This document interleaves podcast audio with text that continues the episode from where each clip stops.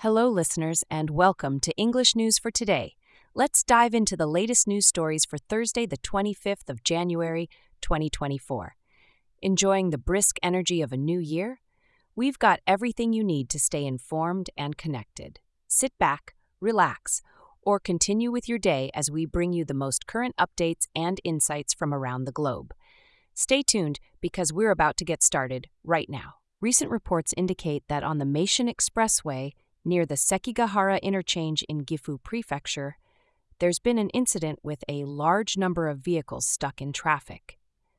This long standing congestion is causing significant inconvenience for drivers and passengers alike. Authorities are working on resolving the situation. However, there's no clear timeline for when traffic flow will return to normal. Travelers are advised to use alternative routes or to drive with caution.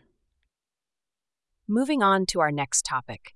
Recently, a food manufacturer has succeeded in replicating the texture and flavor of raw tuna sashimi. This new product is made from konjac powder and plant based ingredients and is said to closely resemble the appearance and texture of real tuna. During taste tests held for industry insiders, there's growing hope for this alternative as a step towards protecting sustainable marine resources. The product, with environmental considerations in mind, is expected to gain popularity in the food market moving forward. And now for our next story.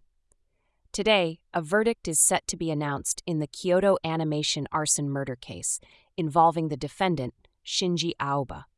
In this tragic event, 36 people lost their lives, and many others were injured. The trial has been focused on whether Aoba is mentally competent to be held responsible, and his mental state is expected to heavily influence the judgment.